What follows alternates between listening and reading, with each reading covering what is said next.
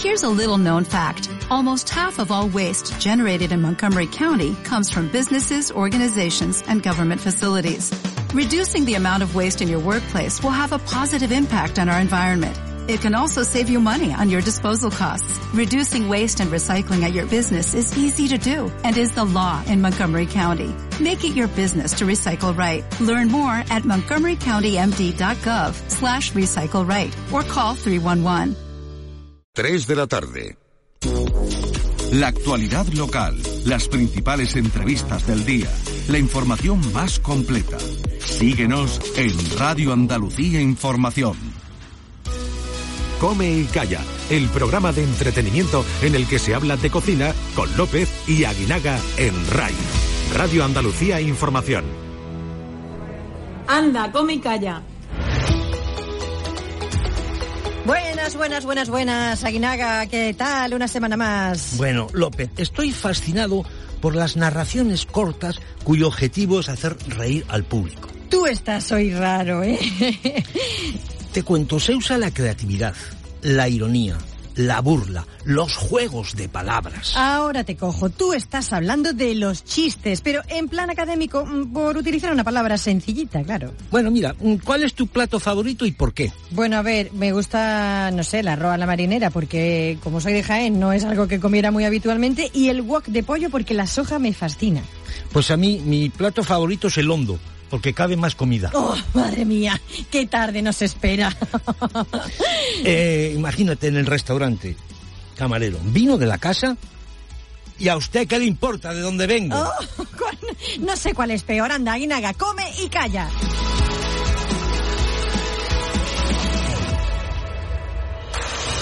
Bueno, pues una iniciativa curiosa es la que han llevado adelante el grupo de restauración Familia Castaña en la localidad de Dos Hermanas, que ha lanzado una carta conmemorativa y una selección de vinos con motivo de la romería de Balme. Exacto, la familia Castaño ha preparado pues, platos tradicionales con toques originales que maridan con Rioja, con Ribera del Duero o Verdejo bajo el nombre de Flor de Balme. Pues con esta idea han querido conmemorar el regreso de la romería y el centenario de la flor rizada de las carretas de Balme. Está con nosotros Manuel Castaño, cabeza visible de este grupo de restauración. Manuel, ¿qué tal? Muy buenas. Hola, buenas tardes. ¿Qué tal? ¿Cómo estáis? Muy, bien. Muy, muy buenas, Manuel. ¿A qué se debe esta iniciativa y concretamente en qué consiste? Pues mira, esta iniciativa es, nosotros tenemos un grupo de restaurantes aquí en Dos Hermanas, todos en Dos Hermanas, y, y entonces después de dos años de la romería, mm, llevamos dos años sin tener la romería aquí, pues tuvimos la iniciativa de meter algunos platos conmemorativos como son de aquí de, de nuestra tierra, ¿sabes? Ujú. Bueno, eh, una carta que creo que va a estar vigente hasta el día 15, víspera de la romería, pero cuéntanos Sí, en qué consiste, qué vamos a poder encontrar en ella, qué platos son los que contiene. Pues mira, eh, eh, tenemos lo que es, mm, hemos puesto platos de aquí de, de nuestra tierra, como por ejemplo las sardinas, que son muy típicas en la zona de aquí cuando en la romería que las ponemos, y hemos puesto sardinas de barranco. Y después hay también eh, la flor de barme, que es unas alcachofas, unas alcachofas que tenemos, mm, que van ah, mm, como mm, poniendo la, flor de- de la romería nuestra De, la, de aquí de la romería de, de Barme. Y después, y después tenemos el arroz de cortijo, que también pues es un arroz que pues aquí la romería de Barme pues acabamos todo en cuarto, es un arroz de cortijo de cuarto, allí en, en, en cuarto pues terminamos todo la gente pues termina unos guisos, uno hace un arroz, el otro hace una carne con tomate. Entonces nosotros en los restaurantes nuestros lo que queríamos era enfocar un poquito, después de dos años que llevamos sufriendo la pandemia esta, pues mm, intentar mm, eh, a nuestros clientes mm, darle pues eso, un toque diferente y, y con nuestra la barmen que para nosotros es va para adelante todo. Ah, claro. Muy bien, muy Muy bien. importante. Manuel. Bueno, son, son cinco los establecimientos que tiene este grupo y tienen pensado abrir otro en breve. De aquí en Dos Hermanas te- mm, tenemos cinco y ahora abrimos el próximo. Que es entre núcleo, entre núcleo abrimos el próximo, Y, siempre hemos intentado, pues eso, tener cocina tradicional, tradicional, y, sobre todo de a pie. Yo digo de a pie porque yo soy de los que voy todos los días al mercado. A la, al mercado, todos los días. Me gusta ir a ver a mis paisanos. Nosotros intentamos, somos un, grupo, una, aquí varios restaurantes, como ustedes sabéis, entonces intentamos, yo creo que no hay que, intentamos ir innovando cosas. Eh, cada día, día a día, pues ahora hemos hecho el menú este y dentro de, de, unos meses, pues seguramente tendremos otras cositas nuevas para ir innovando. Bueno, pues. Importante. En los negocios todo yo creo que hay que, que innovar. Bueno, muy bien, pues muchísimas gracias Manuel, eh, que esperemos que sigan siendo un éxito los restaurantes y que, y que vayáis haciendo iniciativas nuevas y bueno, eh, ya hablaremos en el futuro cuando cuando toméis otra iniciativa y empecéis con algo nuevo. Enhorabuena, muchas pues gracias. Pues muchas gracias, gracias y aquí tenéis vuestra casa. Muy amable, hasta luego.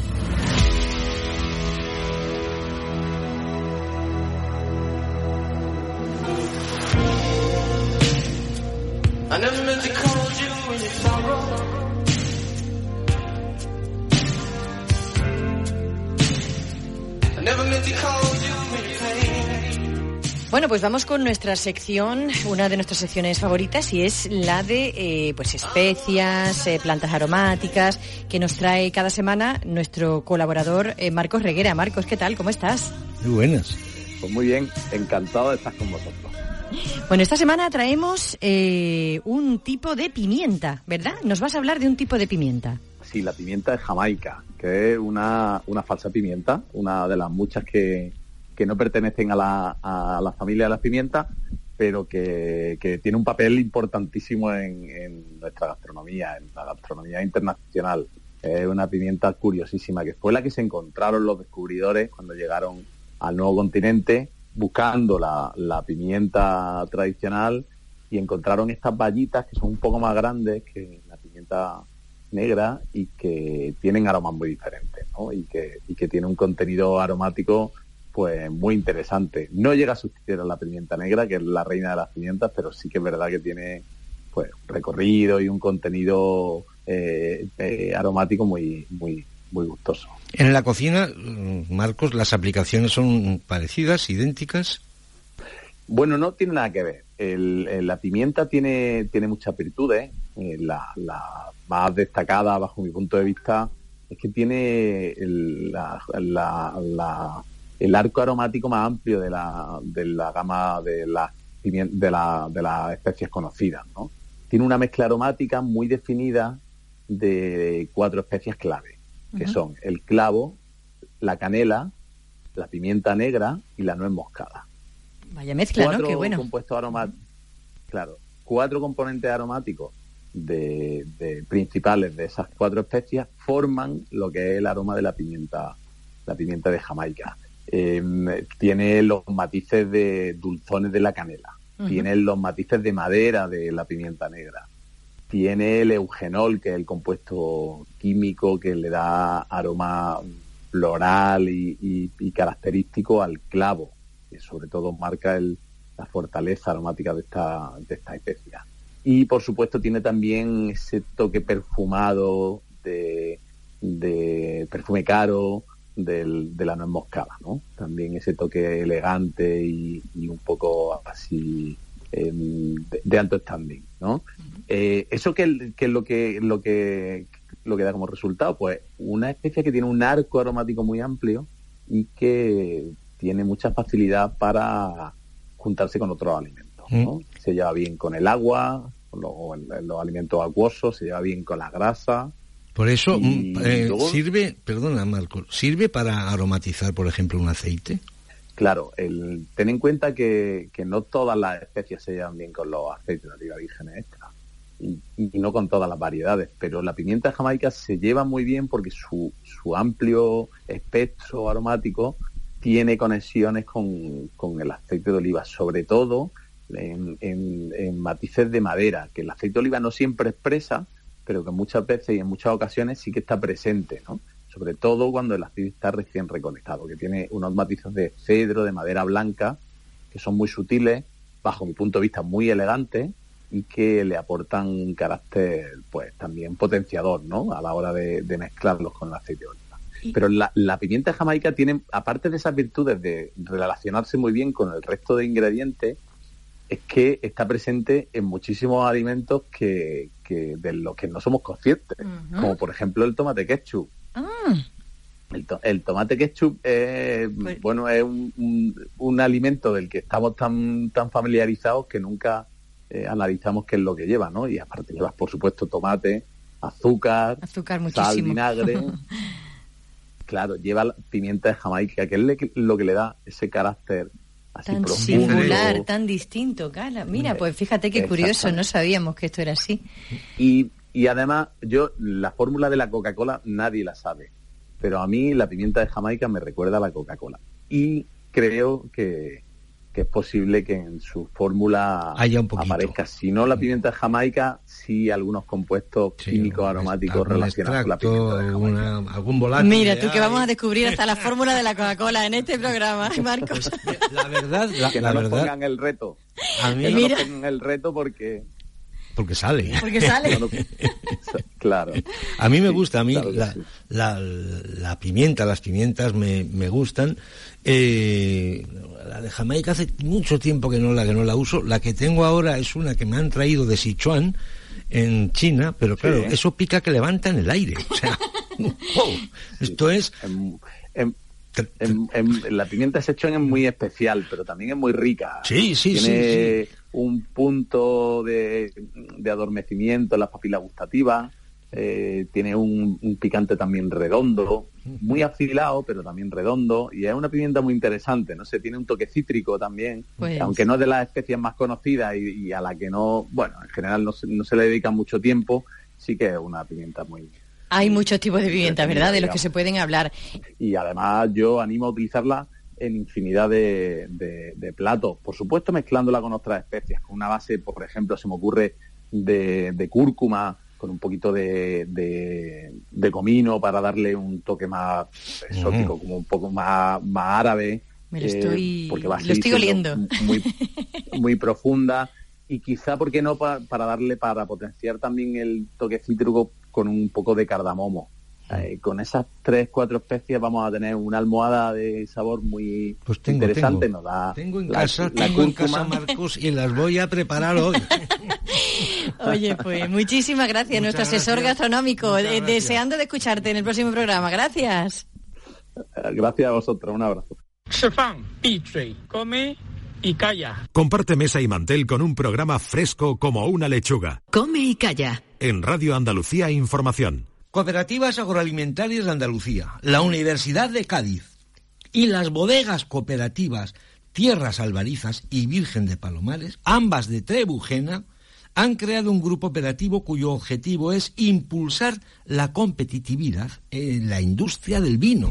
Y también diversificar los tipos de vinos elaborados en la provincia de Cádiz, e impulsar, por supuesto, esa competitividad del marco de Jerez con nuevos vinos a partir de uvas autóctonas y técnicas ancestrales de sobremaduración. José Manuel Sánchez es el presidente del Consejo Sectorial del Vino de las Cooperativas de Cádiz. ¿Cómo surge este proyecto? Buenas tardes. Hola, buenas tardes. Pues nada, mira, el proyecto surge precisamente de la inquietud y de la necesidad que, desde las diferentes em, organizaciones sectoriales, en este caso cooperativas agroalimentarias de Andalucía, y también otros otros entes de aquí del, Marco Jerez, pues hemos visto la necesidad de, poder recuperar esas técnicas ancestrales de sobremaduración de uva, porque se pueden recuperar eh, diferentes, digamos, o distintos tipos de vinificación que prácticamente hoy están en, desuso y por esto pues, podemos incluso ampliar la, cartera de productos a ofrecer a, los clientes y bueno y además que bueno que en definitiva al tener toda esta diversificación tienen más poder también de defenderte a, la hora de, ir al mercado no porque no tiene digamos un producto digamos más unificado no al final la oferta es, un, es un poco más amplia y como estamos con tantos ales últimamente también, como sabéis, con, por desgracia con el cambio climático, pues hay veces que a lo mejor un año se te puede venir también con una maduración excesiva y quizás sea más bien más oportuno vinificar de una forma que no de otra. claro. Eh, de ahí se hace la idea un poco Es interesante, es interesante. Bueno, eh, tengo entendido, ¿no? Que se llama Innova Vino este proyecto y eh, bueno, nos gustaría que nos explicaras un poco más, si puedes eh, profundizar un poco más, sobre todo porque quienes tenga ahora mismo pues vides y o bueno, sea aficionado y le interese conocer esas técnicas ancestrales de sobremaduración, ¿cómo son? ¿Cómo eran? ¿Cómo cómo las aplicáis? Mira, pues esto, sobre todo, claro, lo que depende mucho, es verdad, también del año, ¿vale? Porque la climatología normalmente, bueno, eh, eh, suele ser variable. Este año hemos tenido días de mucho calor. Que curiosamente, en vez de hacer madurar bien al agua, lo que hacen justamente es lo contrario. Porque hace, provoca una parada vegetativa y, la planta, cuando no funciona por exceso de calor, no eh, fisiológicamente no hace posible la maduración del agua. Con lo cual, este año, por ejemplo, hemos tenido que, cambiar un poco tanto la fecha de, de vendimia de la uva como el tiempo de asoleo de la uva. Entonces hay, hay dos formas principales, ¿vale? O sea, me refiero a que todos los años no son iguales, pero bueno, hay dos formas principales.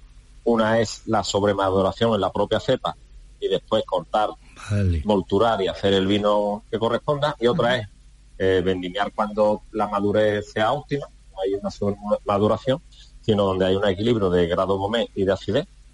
Y a partir de ahí ya sí que lo echamos en los típicos redores o paseras, bien en el suelo de, la propia viña, pues, pues en planadas grandes donde podamos tostarlas o dorarlas al sol y, provocar una deshidratación de la uva que hace que se concentren todos los todos los azúcares, la, incluso también la acidez y los aromas, los aromas primarios de la uva. Son las dos principales, pero claro, ahí también estamos jugando esta vez con la variedad mayoritaria de uva aquí en el marco Jerez, que es la Palomino Fino, con la cual prácticamente nunca se ha hecho eh, estas técnicas de sobremaduración y por otro lado también con la Pedro Ximénez, que sí que es la más habitual, ya no solo aquí, sino sobre todo en Montilla, que es donde más prácticas hay de, este tipo de elaboración de vino en Montilla y, en Málaga. Bueno, ¿y, y cuándo, para cuándo esperamos estos primeros, estos primeros frutos, estas primeras botellas envasadas? ¿Las podemos ya encontrar? Pues mira, eh, lo primero se produjo el año pasado con una cantidad más o menos importante, entre, entre el proyecto de Cooperativa Albariza y los nuestros no lleva 2.000 litros y ya este año estamos en fase de elaboración una cantidad un poco más grande. Pero bueno, ya lo del año pasado posiblemente no se siga aquí a Navidades porque ahora estamos también con el tema de cambio reglamentario de pliego de condiciones en, en el marco Jerez. Sí y posiblemente de aquí a diciembre, diciembre enero podamos sacarlo también a la venta. Perfecto, José Manuel. Eh, mm, de manera breve, ¿Trebujena se va a poner a la vanguardia de la viticultura en Andalucía? Mm, estamos en ello. Yo espero que sí. estamos en ello, espero que sí. Mira, estamos aquí apostando también mucho por, la recuperación que ha comentado antes la compañera, por la recuperación de variedades antiguas. Que, eh, precisamente Trebujena es uno de los municipios que más eh, superficie y más pequeños viñedos tiene con estas variedades antiguas. Y ahora entran dentro del pliego de condiciones nuevo que se ha aprobado en el Consejo Regulado y a partir del cual queremos recuperar, la tipicidad de cada uno de esas variedades, porque cada uno tiene unas características totalmente distintas, bien sea para vino seco como para vino generoso o vino dulce. Bueno, pues yo creo que sí, espero que sí. Muchísimas gracias, enhorabuena con el proyecto, seguir adelante y esto, trabajo, trabajo, dedicación, como siempre, un placer. Como siempre, venga, un abrazo, hasta luego. Venga, hasta luego, gracias.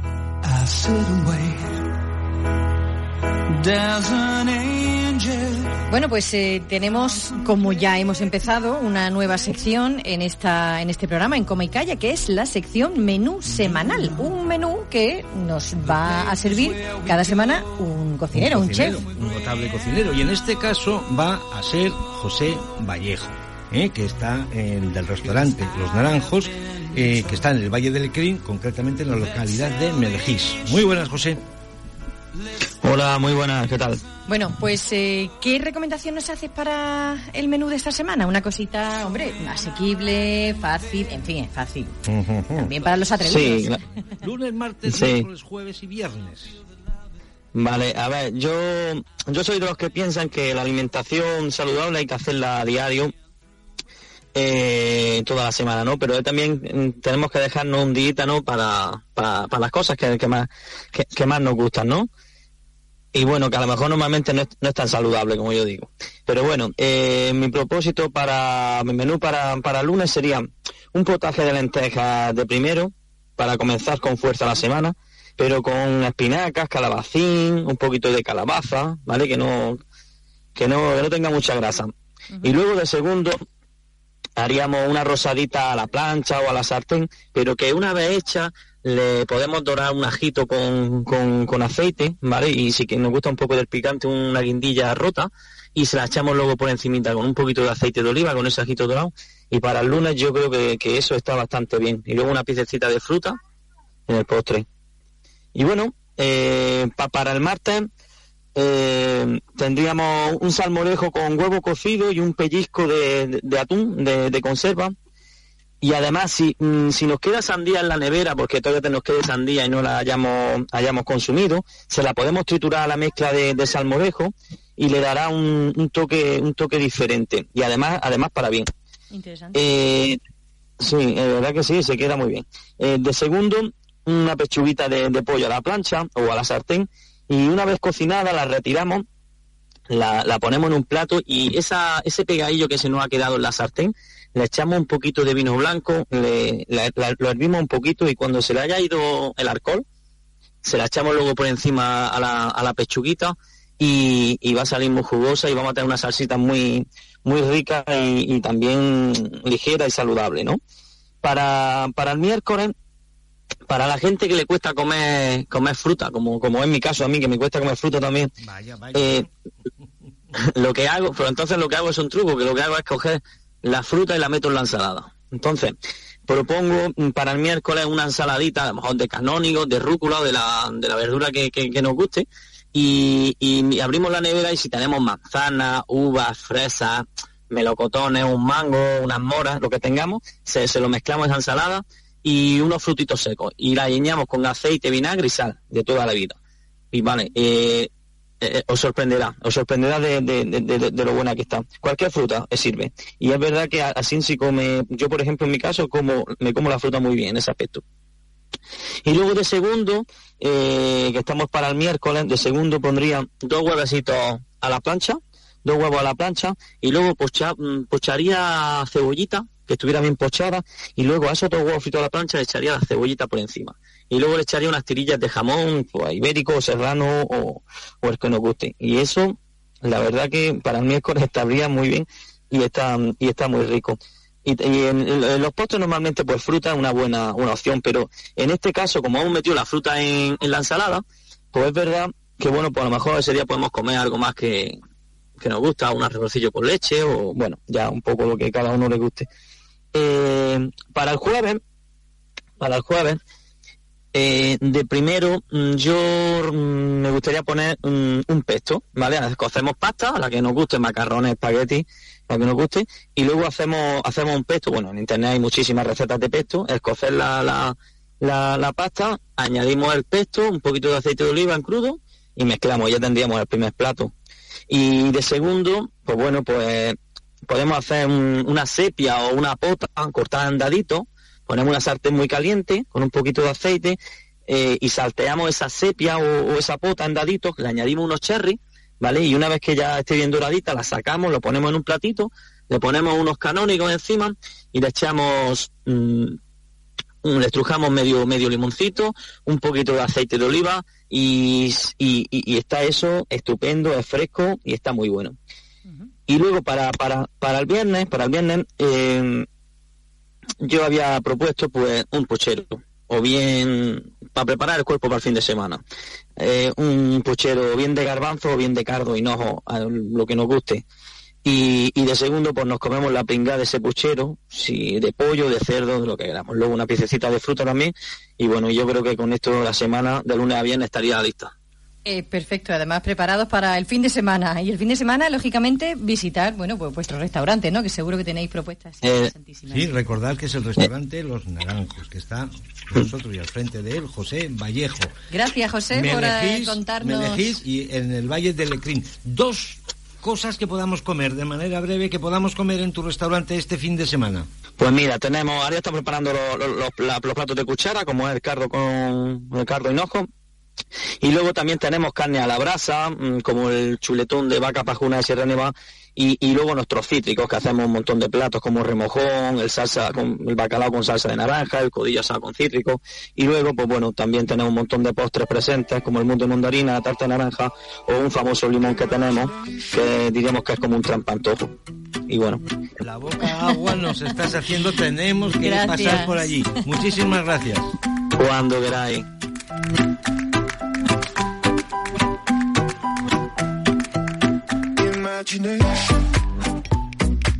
Y nos vamos y volvemos la semana que viene. Eso sí, si queréis volver a escuchar el programa de nuevo o los antiguos, pues nada más que tenéis que iros a la radio a la carta de Canal Sur Radio o a las principales plataformas de podcast, en Apple Podcast, en iBox o en Spotify. Solo tenéis que buscar Comicaya Canal Sur Radio. También os podéis encontrar en redes sociales Comicaya Cesur.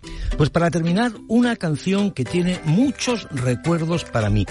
Este disco, ¿eh? que la, la, canción está dentro de un disco que se llama Siembra, pues este disco junto con un libro de Woody Allen que se llama Cómo acabar de una vez por todas con la cultura, nos lo encontramos un amigo mío y yo encima de un coche cuando yo estudiaba en Barcelona. Ah. Yo me quedé con el disco, él se quedó con el libro. ¡Maravilloso! Es una canción mítica y con una gran crítica social. Ligia Elena, de Rubén Blades. Ligia Elena, la cándida niña de la, La sociedad, se ha fugado con un trompetista de la vecindad. Hasta la semana que viene. Adiós. Ligia Elena, la cándida niña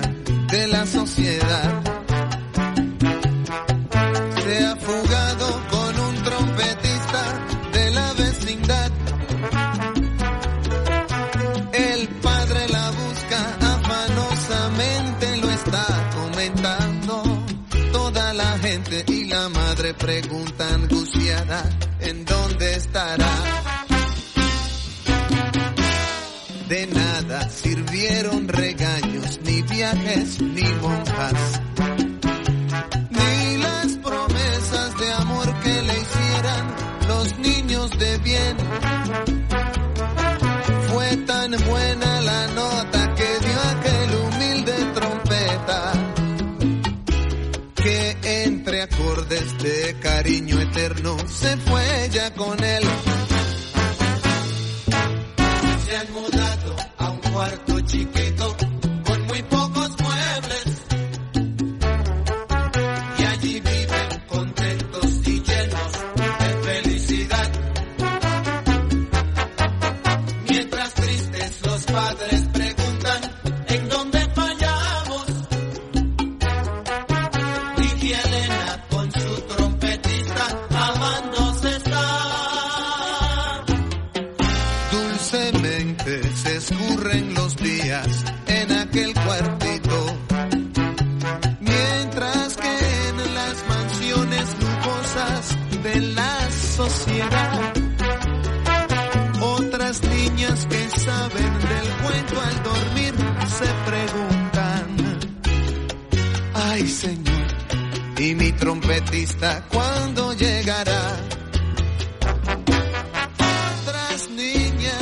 saben de